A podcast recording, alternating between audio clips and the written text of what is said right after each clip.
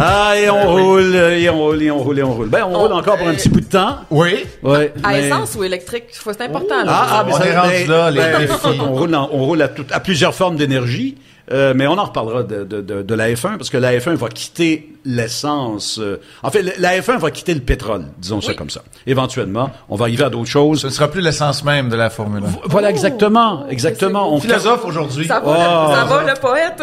Ça va être beau. Théière de Chardin. J'ai déjà entendu quelqu'un parler de théière de Chardin, mais Oui, ça, c'est une autre c'est une histoire. autre affaire, Bon, ça. une On autre est histoire. rendu. Ben, qu'est-ce que vous avez pas étudié Théière de Chardin au cégep, quoi? Non, le point non. oméga, là, non? Non, Ah, non, non, non. Comme sera- la neige a neigé, ça sera c'est là dans je me suis arrêté, Ça sera moi. dans un autre épisode de ma parole. Ton cégep est en noir et blanc, Pierre. C'est ça qui Euh, arrive, je ouais, à l'époque où je l'ai vécu, Hey, J'ai fait du latin, moi. la couleur Ah oui? commençait. J'ai fait du latin. Ah, tu vois, moi, j'en ai mis- de latin au secondaire, Ah, tu vois, moi, j'ai fait de la musique au lieu du latin. tu Ah. vois? Alors, je suis pas si, euh, je suis pas si rétro que ça. D'accord. Euh, bon, euh, ben, la philosophie, c'est peut-être ce qui reste aux Canadiens de Montréal en ce début de saison. parce que ça a été tout croche en début de saison et euh, il y a beaucoup d'inquiétudes autour de l'équipe chez les partisans. Je suis sûr qu'il y en a aussi à l'interne, bien qu'on essaie de garder ça euh, à l'intérieur. Et, et j'aimerais vous amener sur, sur une notion qui a été qui a été euh, observable, disons, si vous me permettez le terme, Ouais. au cours des, euh, des dernières années dans plusieurs sports. Les défaites dans des rencontres importantes, que ce soit une série éliminatoire, que ce soit un match sans lendemain, euh, que ce soit une grande confrontation de tennis, semblent avoir un impact chez le perdant ou la perdante et la difficulté de se relever et de relancer cette carrière. Est-ce que est-ce que c'est un une équation qui se tient d'après euh, toi, Andréane et Marc? J'appelle ça le lendemain de veille, moi. Hmm. Ouais. C'est souvent ça, les euh, finalistes de Super Bowl, les finalistes de grandes confrontations, comme tu dis. Je sais pas à quel point ça fait mal. Tu sais, j'ai- pas été un athlète de haut niveau là. Je sais pas à quel point ça vient te chercher intérieurement. Mais oui, il y a des, comme tu dis, c'est observable. On peut pas le calculer, mais en même temps, on le voit un peu venir dans les saisons qui suivent. Souvent, ceux qui se sont rendus très loin, ça arrive que c'est difficile. Ce qu'on voit avec le Canadien, euh, c'est pas nécessairement surprenant. Mais je sais pas à quel point c'est profond, cette blessure-là, de, de passer si proche de ton rêve. Tu sais, on préparait des médailles olympiques, c'est la Bien même chose. sûr. T'es tellement proche, tu peux presque le toucher, là. T'es, t'es là, là. Et là, c'est fini. J'ai- J'aurais le goût de vous en jaser pendant des heures parce que j'ai gagné des championnats. Mais j'essaie de le rappeler souvent, puis je le rappelle à mes garçons. J'ai tellement perdu plus souvent que j'ai gagné Ouais. dans ma vie. Mais pourtant, je suis un champion à jamais. Il s'agit de gagner ce match-là, cette médaille-là, ce championnat-là. J'ai une Coupe Calder, j'ai deux médailles au championnat du monde junior, j'ai une médaille au championnat du monde senior. Je suis un champion quatre fois facilement. Oui. Mais j'ai pourtant tellement perdu plus souvent. Et c'est toujours une perception dans l'adversité. C'est sûr, quand tu es très près de toucher aux grands honneurs, ben c'est que la case suivante, là, elle est encore plus loin. Parce que tu reviens Tu au départ. Ouais, tu reviens à- au départ, comme tout le monde, au même point que tout le monde, et avec moins de préparation, fort probablement, pour ce qui s'en vient et qui va être tout aussi ardu. Puis il y a une perception de l'adversité aussi.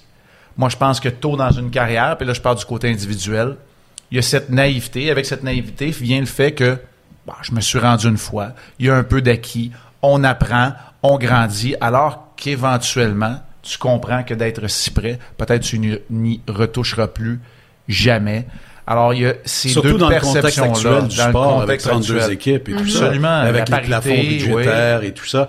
Euh, moi, l'expérience qui m'a beaucoup frappé, c'est la première Coupe Stanley que nous avons présentée à RDS. La première finale de Coupe Stanley entre Anaheim et New Jersey. Mm-hmm. Et c'est l'histoire de Jean-Sébastien Giguère qui m'a beaucoup fait réfléchir là-dessus. Jean-Sébastien avait été fumant pendant toutes les Phénoménal. séries. Tellement phénoménal que dans une cause perdante en finale, il avait reçu le trophée Conn Smythe. Et je me rappelle de l'avoir vu pleurer à chaudes larmes sur la patinoire Ah ouais. quand il avait appris qu'il était, particulièrement quand il a appris qu'il était le meilleur joueur de la série et euh, comment il s'est effondré euh, devant tant d'efforts dans une cause perdante. Et je l'avais recroisé dans un tournoi de golf euh, peut-être un mois et demi plus tard. Et je lui ai demandé, est-ce que tu t'en es remis au- depuis un mois et demi? Il dit à peine, à peine remis. Il dit, heureusement que j'ai eu ma famille, heureusement que j'ai eu tout mon Ouais. entourage pour me, me- venir me chercher à terre, là, puis me relever. Puis il dit, là, je commence tranquillement à accepter, mais il dit, je me sens encore tellement fatigué. Puis c'est pas une fatigue physique, ce sont quand même des athlètes professionnels. Les athlètes professionnels se remettent en forme des joueurs de hockey euh, à partir du mois de juillet pour une saison qui recommence au mois de septembre. Mais c'était cette sensation qu'il avait. Et je pense que euh, ça vient pas de Pierre là. ça vient d'un gardien de but d'élite dans la Ligue nationale, qui aura fini par gagner plus tard. Oui, absolument. Tu dis c'est pas de la fatigue physique, je pense que c'est une fatigue émotionnelle, assurément, qui devient physique, Hmm. parce que ce sont des émotions tellement pures. Moi, je, je- on parle de ça, là, puis j'ai le souvenir de la finale de la Coupe du Président en 2015, septième match entre Québec et Rimouski. On est à Rimouski, ça se termine là, Rimouski gagne. Puis d'un côté de la patinoire, t'as l'effervescence, la joie pure, le bonheur, ouais, exactement, l'ivresse. Et de l'autre côté, tu dis les joueurs qui, tu sais, des, des, des toughs, là, qui pleurent à chaudes larmes, des entraîneurs qui sont dévastés littéralement, puis on s'entend, c'est du sport, il y a pas de mort, il y a pas de drame, et ça a été tellement long, puis dans le junior, c'est des carrières aussi, ce sont des carrières qui se terminent à ce moment-là. Là, les équipes sont allées à la Coupe Mémoriale, mais quand même, euh, c'est tellement pur, puis c'est tellement profond, j'ai l'impression que c'est drainant pour tous les acteurs qui, qui vivent ça d'un côté comme de l'autre. Parce que le lendemain de veille est aussi vrai des fois pour ceux qui ont vécu l'ivresse. là. Exact. Des fois, la saison d'après, tu te dis, hey, c'est les champions en titre, ils vont tenter de, de, re- de reconquérir leur titre. Puis des fois, ça part vraiment croche. Oui, Ouais, mais... mais- mais ça part peut-être croche un peu à cause, je dirais pas de la complaisance, mais oui, je vais le dire, une, une certaine forme de complaisance, alors que dans la défaite, c'est pas la même chose, Marc. C'est- Et c'est et c'est que tu t'accroches à rien. Il y a rien de permanent qui reste par la suite. Puis là, loin de moi l'idée de faire une psychologie à 5 sous, là. Mais moi, je me suis accroché à une entrevue que j'avais vue avec Jean Van de Velde. Jean Van de Velde, vous vous rappellerez, c'est un des perdants les plus notoires de l'histoire du Bien sport. sûr, bien à sûr. l'Omnium britannique, Ouais. raté coup après coup, et partir d'un champion plus que potentiel, après ce qu'il goûtait, à la risée du sport. Et plusieurs années par la suite, il avait dit, on lui avait demandé, est-ce que tu vois le verre à moitié vide ou à moitié plein? Il dit, il n'y a aucun problème à ce que mon verre soit à moitié vide. Et là, je vais rejoindre deux de mes passions. Il dit, a aucun problème à ce que mon verre soit à moitié vide. Si c'est un bon verre de Bordeaux et c'est moi qui ai bu la première moitié du verre. Ah, bon. Alors, il y a toujours une façon positive de regarder l'adversité.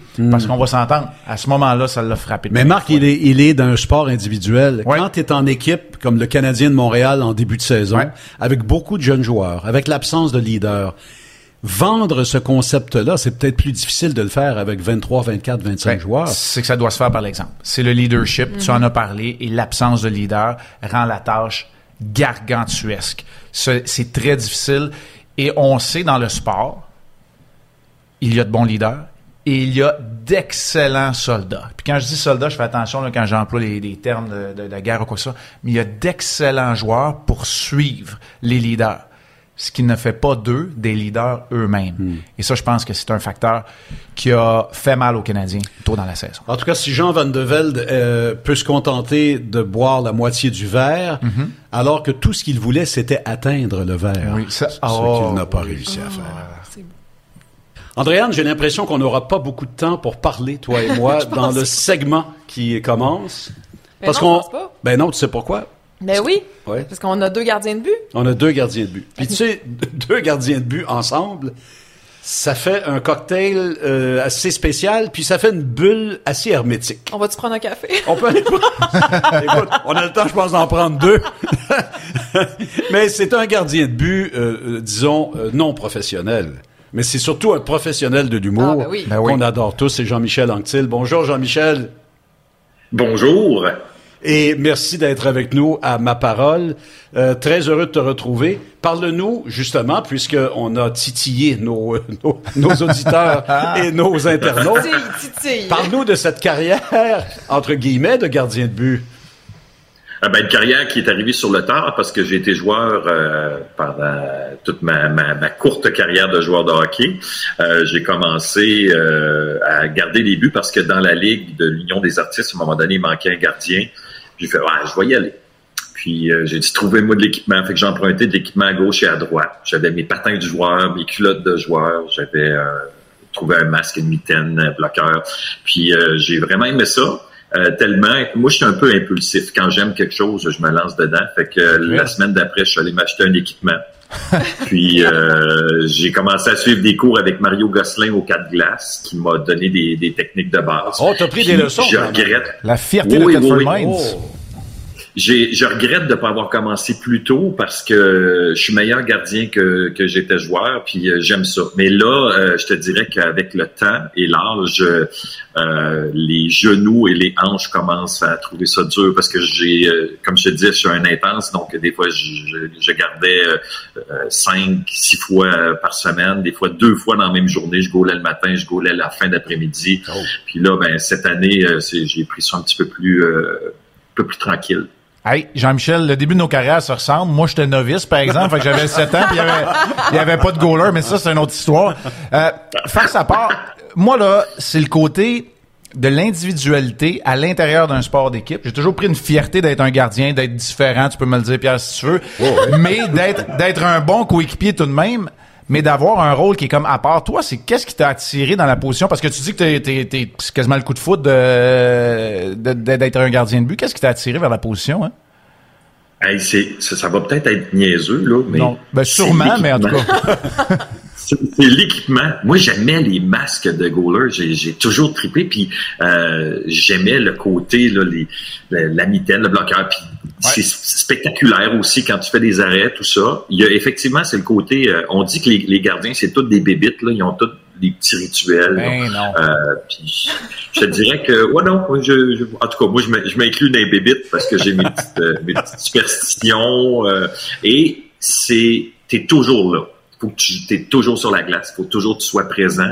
Et j'ai réalisé à certains certains matchs où est-ce que hey, la game est commencée, mais moi je suis pas là, Les derniers matchs que j'ai joué avec la ligue, avec mes amis à Varennes, euh, après la première période, c'était 6 à 2 pour l'autre équipe. Puis j'ai fait hein? hey, c'est 6-2. Puis on a gagné. Euh, je pense qu'on a gagné 12-7. Oh, ah, ben, après, je, me suis réveillé puis ça, ça mais c'est ça, ce que j'aime de, de, ça, c'est l'équipement. J'aime le côté, euh, je suis très compétitif. Euh, je m'en veux quand j'accorde un but. J'en veux pas à, à mes, à mes coéquipiers. Des fois, un peu, mais j'oublie vite. Ce sont quoi tes superstitions? Moi, je veux savoir, je suis curieuse. Euh, ben, souvent, j'ai un survêtement que, que, que je dois mettre puis euh, si je gagne, je vais, je vais le laver, puis je vais le reporter. Euh, même, quand tu joues le matin puis l'après-midi, hein, c'est ça? Ouais, ouais, ouais. Ah, non, non. tu fais une brasse entre les deux, quoi. il y a des bâtons. Euh, il, y a, il, y a, un bâton, quand je gagne avec, je vais, je vais garder les buts jusqu'à temps que, que, que je perde ou, ou qu'il casse. Ouais. Parce que des fois, ça casse. C'est dur à casser, mais euh, ça casse des fois quand on les frappe. Euh, mais c'est ça, ce, côté superstition-là. Euh, j'avais deux masques. À un moment donné, j'alternais entre un et l'autre. Puis là, ben, je garde toujours le même. Tu parles de fascination pour les masques parce que, bon, je veux pas te vieillir, mais tu as quand même l'âge d'avoir connu les masques pleins, là.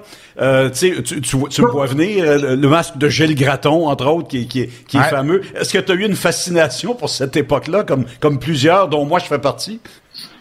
Oui, mais j'ai... Euh plus jeune, on, on, jouait beaucoup au hockey dans la rue, puis j'avais cette espèce de masque-là là, qui, ben, moi, c'est le, masque de Jason, là, euh, qui colle dans le visage, puis que c'est supposé te protéger, mais quand tu recevais la petite balle orange ou une rondelle molle, ça faisait aussi mal que si t'avais pas de masque. euh, c'est juste que ça répartissait la douleur partout au lieu d'avoir juste une place. au lieu d'avoir un peu dans oui, le front, oui, mal partout dans la face. ouais.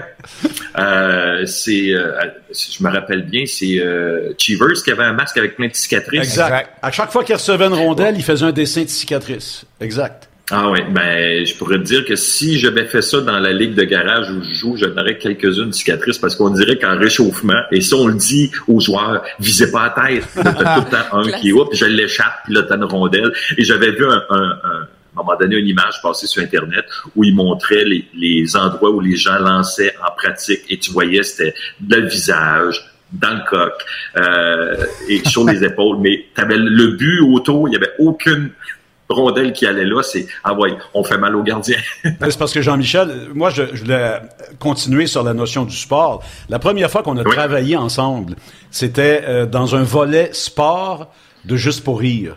Ça fait longtemps, Oui. ça, quand même, là. Et, Eh, mon Dieu, oui. et ça s'appelait Juste Sport Rire, Mm-hmm. ce, ce volet-là. Et euh, Yvon Pedneau et moi, on avait eu un plaisir fou à l'animer, même si on s'était fait critiquer au premier degré par le journaliste du Journal de Montréal le lendemain matin, qui avait pas compris qu'on était un caméo, nous autres, et que c'était pas notre métier d'être drôle, même si parfois on l'est, Ouais. sans le savoir. Quand on s'y attend, quand on s'y attend, t'es quand même drôle. Oui, ouais, c'est ça, c'est ce que je dis. On l'est sans le savoir ou sans le vouloir. T'avais fait un extraordinaire monologue sur le bowling. Écoute, moi, je, je m'en souviens encore. J'en ris encore quand j'en quand j'en euh, quand j'en retiens des passages. Euh, Est-ce que tu gardes encore le sport comme euh, comme toile de fond pour euh, pour tes œuvres et pour tes pour tes créations? Quand ça donne, j'avais fait quelques blagues à un moment donné sur le golf euh, parce que j'ai- j'étais maniaque de golf et je, jouais beaucoup puis je racontais des anecdotes. Puis à un moment donné il y avait quelqu'un qui m'avait dit pourquoi tu fais pas un numéro là-dessus? Mais euh, il y avait déjà quelqu'un qui faisait un numéro sur le golf où il faisait un golfeur puis il racontait plein de choses. Fait que j'ai dit ah non ça a déjà été fait.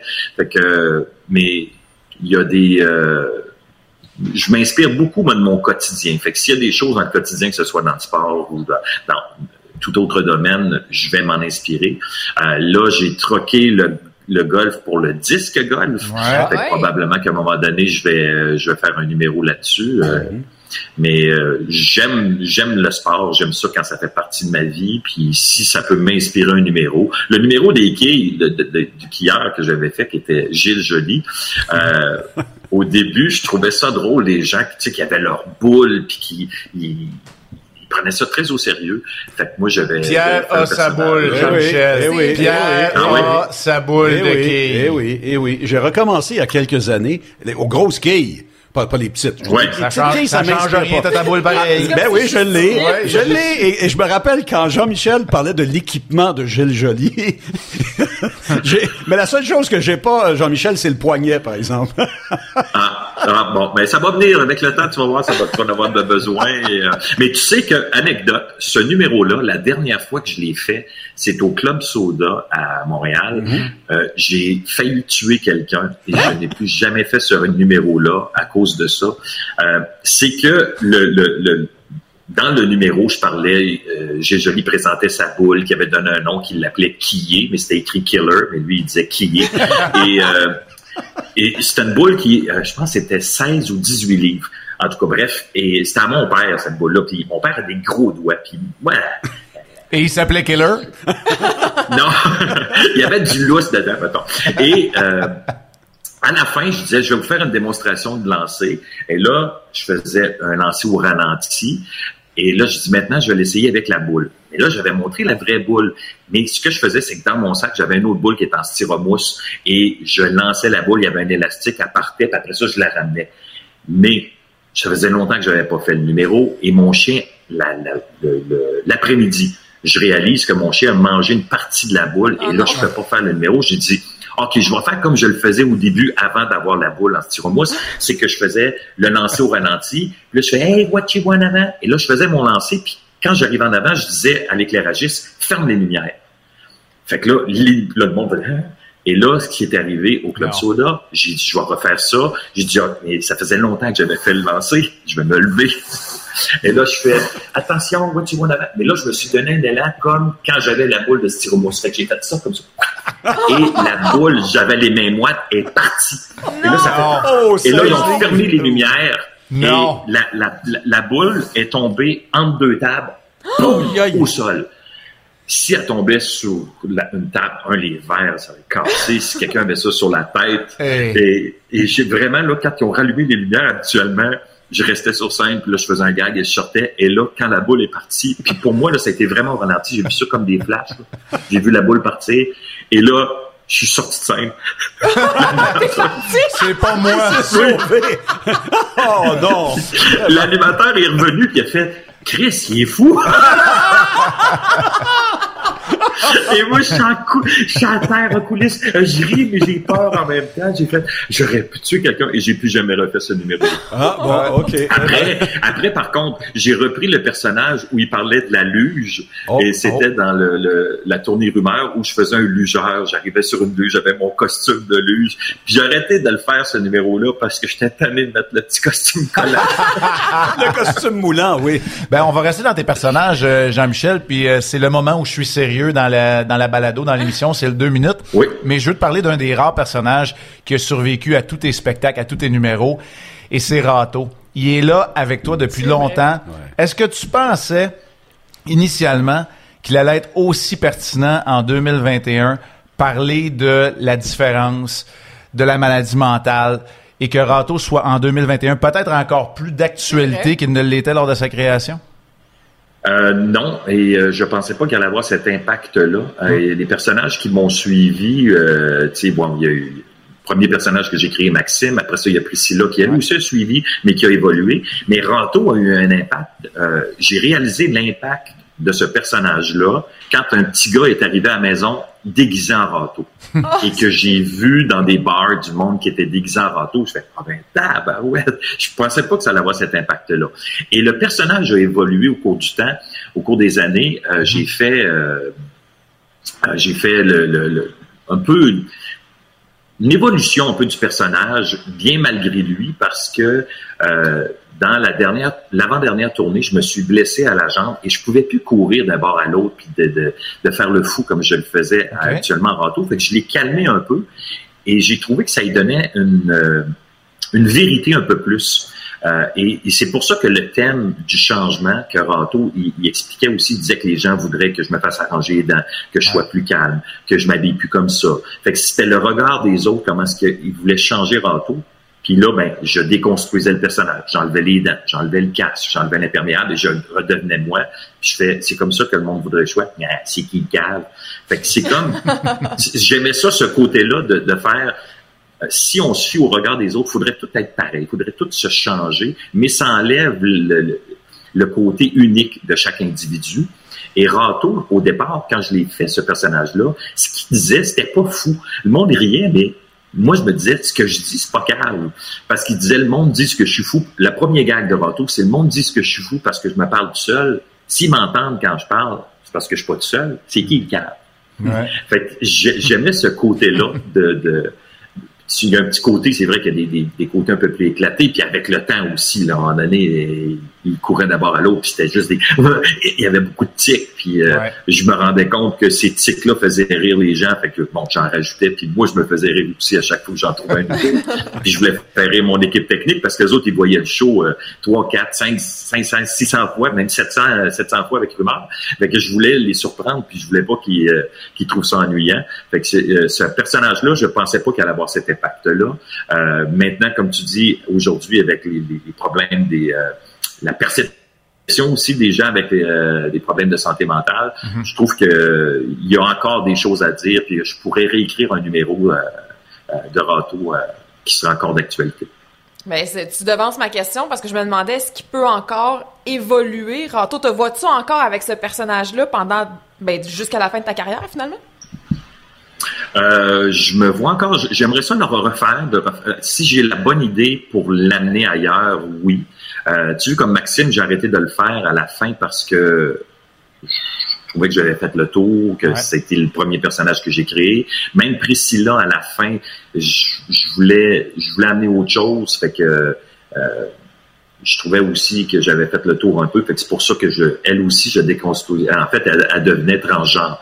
Fait que c'était Priscilla a toujours été un homme, puis que c'est pour ça que j'arrivais plus de plus de costume, et euh, mais c'était encore le même personnage, mais euh, c'était moi qui le faisais euh, euh, sans, la robe et la perruque. Et c'était plus simple aussi côté mise en scène pour le show. Mais Rato, oui, c'est un personnage que j'aime faire, j'ai encore du plaisir à faire. Euh, puis il faudrait juste que je trouve la bonne idée, puis qui, que ce soit surprenant. Faut pas que ça soit redondant, ça fait ah ok, c'est la même affaire qu'il a fait. Jean-Michel, justement, euh, je veux pas te vieillir encore là, mais tu avances en âge. Ça fait un quart de siècle que tu fais des spectacles. Est-ce que c'est l'évolution logique d'un humoriste d'aller vers un humour un peu plus réfléchi, un peu plus fort de messages, porteur de messages, plutôt qu'un humour, euh, disons, euh, euh, un peu plus léger au premier degré? Ben, je pense qu'avec le temps, il y a la, sagesse qui vient là-dedans. Il, faut suivre aussi un peu l'évolution de, ce qui se fait au Québec en humour. Si on regarde il y a plusieurs années, l'humour, il y avait, bon, il y avait, oui, il y avait plus de personnages, mais le stand-up, proprement dit, plus à l'américaine, a mm-hmm. de plus en plus de place. Mm-hmm. Le, on n'était pas obligé de faire un sketch. C'était plus des observations du, euh, du une ligne un punch, du one-liner comme on dit en anglais, euh, qui a pris de plus en plus de place. On le voit aussi avec les humoristes aujourd'hui. Euh, il y en a beaucoup. Ils ont beaucoup de talent. Ça travaille très fort. ils rodent leur matériel dans, justement, le Bordel Comedy Club. c'est l'endroit idéal pour aller essayer des numéros pour se peaufiner. Puis quand tu arrives après ça avec ton premier spectacle solo, ben, les numéros sont rodés au quart de tour la carte de visite est très belle. Euh, avec le temps, j'ai essayé de garder mon côté un peu euh, naïf, un peu enfantin. Euh, je reste, je reste un peu enfantin dans, mon quotidien, donc j'essaie de garder ça aussi sur scène. Puis pour pas pour pas me dénaturer non plus, tu sais, je veux pas que les gens qui m'ont vu en spectacle il y a il y a cinq ans, six ans. Euh, après ça, il fait Oh mon Dieu, il s'en va où? Il est rendu, qui, qui nous fait la morale ou tout ça. Non. J'essaie. Il y a des fois, il y a des, numéros où il y a des gens qui vont voir des morales où à la base, c'était pas un numéro pour faire la morale pantoute. Puis il y a d'autres numéros où j'essaie de passer des petits messages. Hmm. Le côté enfantin dans ta vie, là, c'est quoi le petit côté gamin au quotidien de Jean-Michel Anctil? Euh, le côté jeu, je suis un joueur, j'aime jouer, euh, j'aime les jeux de société, euh, j'aime, j'ai un, côté compétitif, j'aime le sport, tout ce qui est jeu. On parlait tantôt de, de, de disc golf, j'aime ça, j'aime me retrouver en équipe. j'ai parfois un petit côté Ouais, j'allais dire bébé, mais on va dire enfantin, là, tu sais, quand tu, euh, quand ça va pas à mon goût, quand tu perds plein, mais j'oublie vite. Euh, mais c'est ça. Je, je, je, pense que dans, dans le jeu, dans mon quotidien, est bien, bien important. Puis même dans, dans ma carrière, tu sais, j'ai, j'ai eu du plaisir à jouer euh, euh, sur scène, j'en ai encore aujourd'hui, puis c'est ce que je veux garder. Je veux avoir du plaisir à faire ce que je fais. Jean-Michel, dans la cinquantaine, tu viens de dire que t'aimes quand les choses vont à ton goût. Est-ce que c'est maintenant rendu un critère pour toi, que ce soit d'accepter un, rôle, que ce soit de faire un show, un nouveau numéro, de participer à un événement? Est-ce qu'il faut que ce soit au goût de Jean-Michel Anctil ou si tu as encore autant de plaisir à faire à peu près n'importe quoi et à sortir de ta zone de confort? Euh, ben, je peux me permettre de choisir les choses. Euh, j'ai le goût de, d'essayer des trucs. Je suis quelqu'un qui est assez ouvert. Je vais faire des choses qui, euh, tu sais, il y a du monde qui vont faire, mais pourquoi tu fais ça? T'es, t'es, plus là. Tu sais, tu sais, comme prochainement, je vais tourner un court métrage. Euh, c'est pas quelque chose, je fais, je fais pas ça pour l'argent parce que ça ne l'est pas payant pantoute, mais c'est un beau défi. C'est un beau, euh, beau personnage. Euh, euh c'est drôle parce que tout ce que j'ai fait cinéma, il n'y a aucun rôle comique là-dedans. Tu sais, j'ai fait un chef de moteur dans De Père en flic. J'ai fait un, un, expert en sinistre euh, dans dans un autre film. J'ai fait un père dont le fils vient de se suicider. J'ai fait un coach de hockey. Euh, mais j'ai jamais rien fait de drôle, de comique. Ça, ce serait peut-être la prochaine affaire. Mais j'aime essayer des affaires. J'aime choisir aussi. Puis c'est ça. Maintenant, c'est que au lieu de tout prendre ce qui passe, je suis un petit peu plus sélectif. Mais j'ai pas peur de de risquer de faire des choses. Hey, je suis content de t'entendre dire que t'aimes ça, c'est des affaires. Je t'invite d'aller cueillir des pommes. Ça a l'air que t'aimes... Ah, là, je trouvais que l'entrevue était un petit peu beige. C'est là que j'ai dû me craquer un peu. Là. T'as remarqué qu'il a parlé des pommes, il a pas parlé des bleuets ou des fraises. Hein? Ah non, mais les pommes. Mais les pommes, trop tard, Jean-Michel, là. non, non, c'est pas ça, là. Tu regarderas les gars qui vont avec leur blonde cueillir des pommes, là. Demande-leur combien ça fait de temps qu'ils sont ensemble. Ça fait un mois, deux mois, trois mois. Parce après ça, il va plus aux pommes. Il va aller à l'épicerie les acheter, les pommes. Hey, tu vas aller te mettre dans le trafic. déjà, dans la semaine, tu te fais suer quel trafic. Tu vas pas aller te faire suer la fin de semaine dans le trafic, puis tu vas aller faire suer le monde qui reste proche des pommes. ben oui, mais il y a rien de plus le fun. 4 heures sur la 640 pour aller vers du lac. Il y a rien de plus fun de faire le 2 km de montée au Mont-Saint-Hilaire, puis que ça ben prenne une heure et ben demie, belle conversation avec ta ben blonde dans l'auto, Jean-Michel. C'est le fun, ça. Euh, oui, ben oui, tu feras ça dans la semaine. Va prendre le tunnel le lundi matin, 6h30, tu vas l'avoir ton 2 heures. tu, vas, tu vas pouvoir jaser ta hey, Va je- monter le Mont-Saint-Hilaire. Ça, tu peux faire ça. Mais pour y aller, il va falloir que tu pognes le trafic des pommes. T'as le temps de manger la moitié de ton panier quand tu reviens. oui, oui, oui, oui. C'est Euh, une belle activité à faire en famille.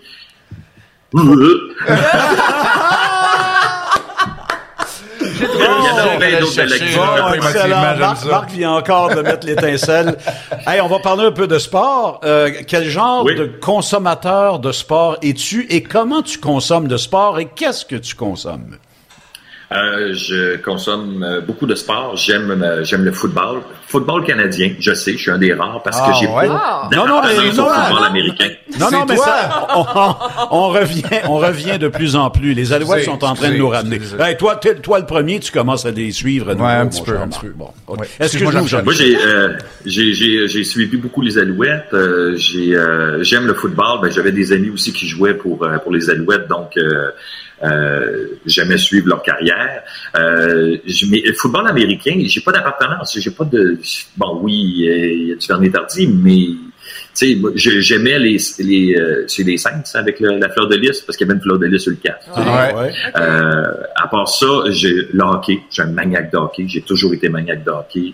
Euh, des fois même trop. Euh, moi, je suis un gars de Québec, donc j'étais nordique. Et quand il y avait Canadien nordique, euh, des fois, je faisais de la haute pression. Il fallait que j'aille sorte Ben dehors, que j'aille marcher parce que ah non, non, je poignais les nerfs. Et euh, Voilà le lien avec bon, la je de nerfs après les commentateurs. Ah, Parce que Oh, C'est toujours la faute des commentateurs, tout le temps. Non, parce que je les trouvais partisans, puis ça me fâchait, parce qu'on faisait, on faisait, oh, on a fait trébucher un joueur du Canadien, mais un joueur des Nordiques, oh, il tombe. Mais non, il tombe pas. Ils l'ont fait trébucher aussi. Puis quand un joueur du Canadien plaquait euh, un joueur des Nordiques, puis il, il était blessé, il est tombé. Puis quand c'est un joueur, oh, quel coup salaud. Hey, là, là, ça me crée. fait que là, je me suis rendu compte que la rivalité aussi entre, euh, tu le sais, entre Oui. les, les commentateurs étaient là autant euh, des Canadiens que des Nordiques. Il y a eu des bagarres sur la passerelle du Colisée. Mm-hmm. Euh, fait que j'aime, j'aime le hockey, j'aime cette passion-là de, de cette compétition-là euh, qu'il y avait entre, les, les- Québec et Montréal. Euh, j'écoute un peu le golf, je suis, mais souvent, tu sais, c'est les, les fins de semaine, la finale, le dimanche après-midi, puis quand il fait beau, j'ai pas toujours le goût d'être euh, dans la maison à écouter le golf, mais des fois, je vais enregistrer puis je vais écouter un peu. Et pour te montrer comment je suis maniaque, à l'époque, j'enregistrais le, le football, je voulais pas savoir le score, et j'avais sur VHS, j'avais une télé avec un, un, vidé- un VHS intégré à la télé, puis je m'installais dans l'auto avec mes techniciens conduisaient, moi je m'installais derrière, j'avais une chose pour brancher le courant. Ben, J'écoutais les matchs de football. Ouais, ouais. Euh, je faisais un Elvis Gratton de moi-même. Ouais, ouais, la Wow. Les. Alouettes contre les Argonauts. Euh, euh, quel autre sport que j'écoute? Hey, Jean-Michel, laisse-moi te poser une question vite comme Oui. ça. Moi, Oui. euh, j'ai été le premier choix des anciens nordiques, fait qu'il y avait un petit, un petit goût amer peut-être dans tout ça. Toi, tu as eu le cœur brisé quand en 96, ton équipe des. Nordiques a gagné la Coupe Stanley sous le sceau de l'Avalanche du Colorado? Euh, non, j'ai pas eu le cœur brisé Non. parce que pour moi, c'était pas les Nordiques. Parce que de un, Patrick Roy n'aurait jamais été échangé à Québec. C'est un gars de Québec. Euh, ouais, mais euh, oui, ça m'a fait de la peine un peu, mais ça aurait pas été le même euh, le même scénario Ok. euh, s'il était euh, il était encore à Québec. Euh, J'ai cherché longtemps une autre équipe après pour euh, être partisan d'eux. Euh, il y a eu les, les, les Flyers euh, que, que je prenais parce que j'aimais le côté euh, rough des Flyers. Et euh, après, je suis euh, devenu euh, partisan du Canadien parce que c'était l'équipe euh, qu'on avait au Québec. J'ai rencontré des joueurs aussi, euh, dont je me suis lié d'amitié. Puis euh, j'ai euh, j'ai appris à aimer le club. Puis maintenant, je suis, un, je, suis un, je suis un fan, même si ça va pas très bien présentement. Est-ce que tu te vois changer d'allégeance? Mettons là, que les Nordiques reviendraient Ouais. à Québec. Là. Admettons que ça arrive. là. Euh, Je vais prendre pour les Nordiques et, euh, et je vais continuer de prendre pour le Canadien. Puis quand ça va être Canadien-Nordique, si je suis à Québec chez ma mère, je vais devoir prendre pour les Nordiques parce que je pourrais pas rentrer dans la maison. Mais je pense que je vais, je sais pas, je vais être partagé, euh, dépendamment du club. Je pense que ça va être comme ça. On a fait euh, facilement beaucoup de parallèles hein, entre ceux qui performent, je vais utiliser le terme. Vous êtes des gens qui devez en performance, Mhm. euh, être à la hauteur, toujours en direct, comme un athlète, que ce soit un athlète individuel ou un athlète d'équipe. En tant qu'athlète d'élite, euh, je pourrais répondre.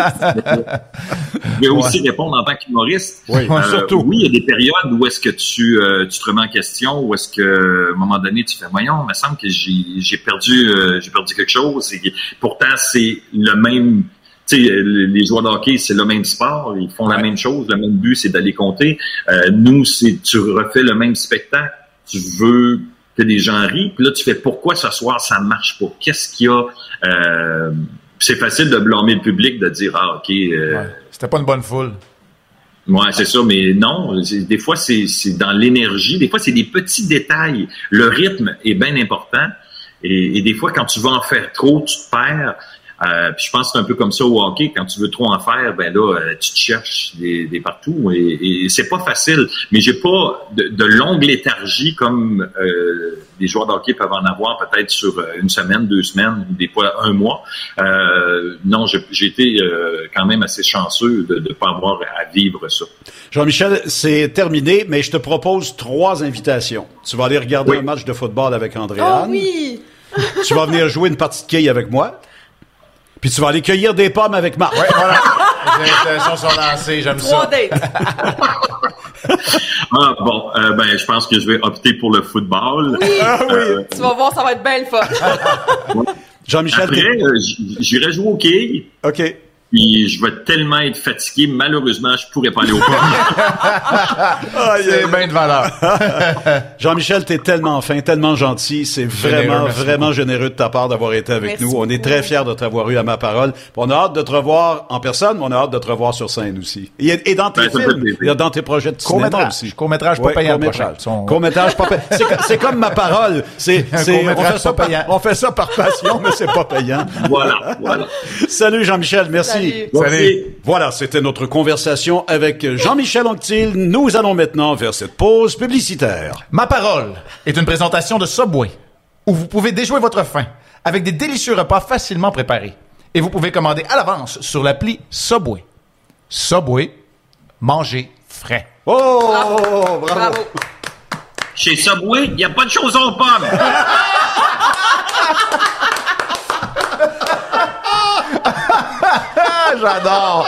Ouais, c'est intéressant quand même de- d'entendre euh, des, des humoristes, mais euh, on, on les voit toujours sur scène, puis on les voit en performance, puis on les imagine en quelque sorte. Ce que je trouve extraordinaire et leur générosité, ils se dévoilent beaucoup Oui. plus tels qu'ils sont, et euh, il y a des choses très profondes qu'on peut retenir de ça. Il y, là, ça- de liens, il y a tellement de liens à faire avec le domaine sportif et de la Ah oui, performance. la performance, cet univers magique de la performance, ce sera un, un de nos thèmes éventuellement on- que je vous peut- propose. On peut l'étendre à toutes les sphères de la vie. C'est Ouais. pas Ben parce oui. que, écoute, il y a des gens qui sont dans un dans une salle de conférence ou dans un bureau, à leur cubicule ou à leur table de cuisine de ce temps-ci, qui doivent performer eux Ben, aussi. mais je vais aller plus loin que ça. Moi, je suis même performant dans mes dans mes loisirs, dans mes temps libres. Bon, bon, bon. C'est quoi, t'es meilleur que nous autres? Non, non, non, passes non, ton non, temps non. mieux que nous autres. Non, mais est-ce que mais euh, puisque j'en parle me Ça permet- va, Marc? Toi, tu correct? Ben oui, c'est- performant dans mes Ah, loisirs. regarde, donne- donne-lui un petit coup de pied. Mais là, Jean-Michel veut pas venir cueillir des pommes avec moi. Ben ouais, t'es euh, fru, Ça va nous prendre une petite camomille, ici, je pense. Non, mais tiens, puisque j'ouvre le sujet, je vais me permettre de vous proposer mon, mon premier coup de cœur de, de, de, de passe-temps. Je suis cruciverbiste. Oh! Pardon? Je suis Je cruciverbiste. suis tellement désolé. Ça se soigne. Il Euh, fait des mots croisés. Oui, c'est je ça que ça fais des veut mots dire. croisés. Bon, voilà. Mais je fais des mots croisés en compétition. En fait, Quoi? avec, avec un esprit compétitif. OK, OK. Bon. Tu, tu fais pas un tournoi de mots croisés. Non, mais c'est parce que quand tu vas, exemple, sur la presse plus, Oui. sur la tablette, il y a un petit chrono. Le devoir, la même chose. Il y a un petit chrono, puis tu veux le faire le plus vite possible sans aide. Donc, tu ne veux pas valider tes réponses, tu ne veux pas te faire révéler une lettre. Non. Et donc, je le fais comme ça. pas. Mais, mais j'ai vécu encore beaucoup plus amusant que ça et beaucoup plus compétitif que ça. Quand Carbeau était entraîneur-chef du Canadien, Carbeau est un maniaque de mots croisés aussi. C'est vrai? Et là, on s'assoyait dans l'avion tous les deux, à l'époque où la presse était papier. On prenait la section euh, des, des mots croisés, l'intercroisé, tout ça. Et là, sans se le dire, c'était le premier qui finissait. Et là, Carbeau, quand il terminait le premier, tu sais comment il est? Il a un humour euh, assez particulier. Il, il s'en allait à la salle de bain à l'avant de l'avion, puis il me lançait le journal. Tiens, j'ai fini avant toi, pas bon.